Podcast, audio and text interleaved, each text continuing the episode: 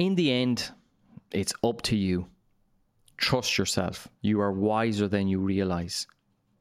If you don't like what you are getting, you'll have to change, or everything is going to stay the same.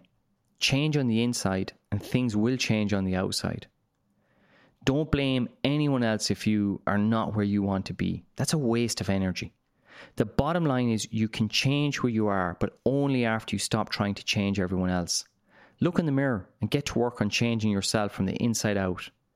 If you follow your dreams, it will demand some discipline.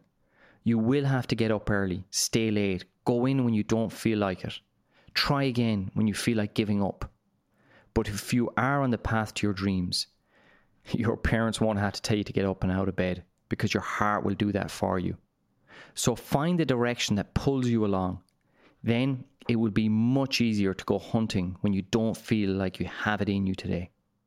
Whatever direction you take, don't wait for other people's permission to live an extraordinary life.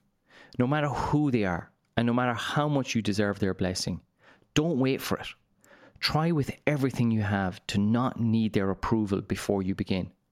The ones who really love you and see you for who you are, they'll always be in your corner. And cherish these people. They are keepers.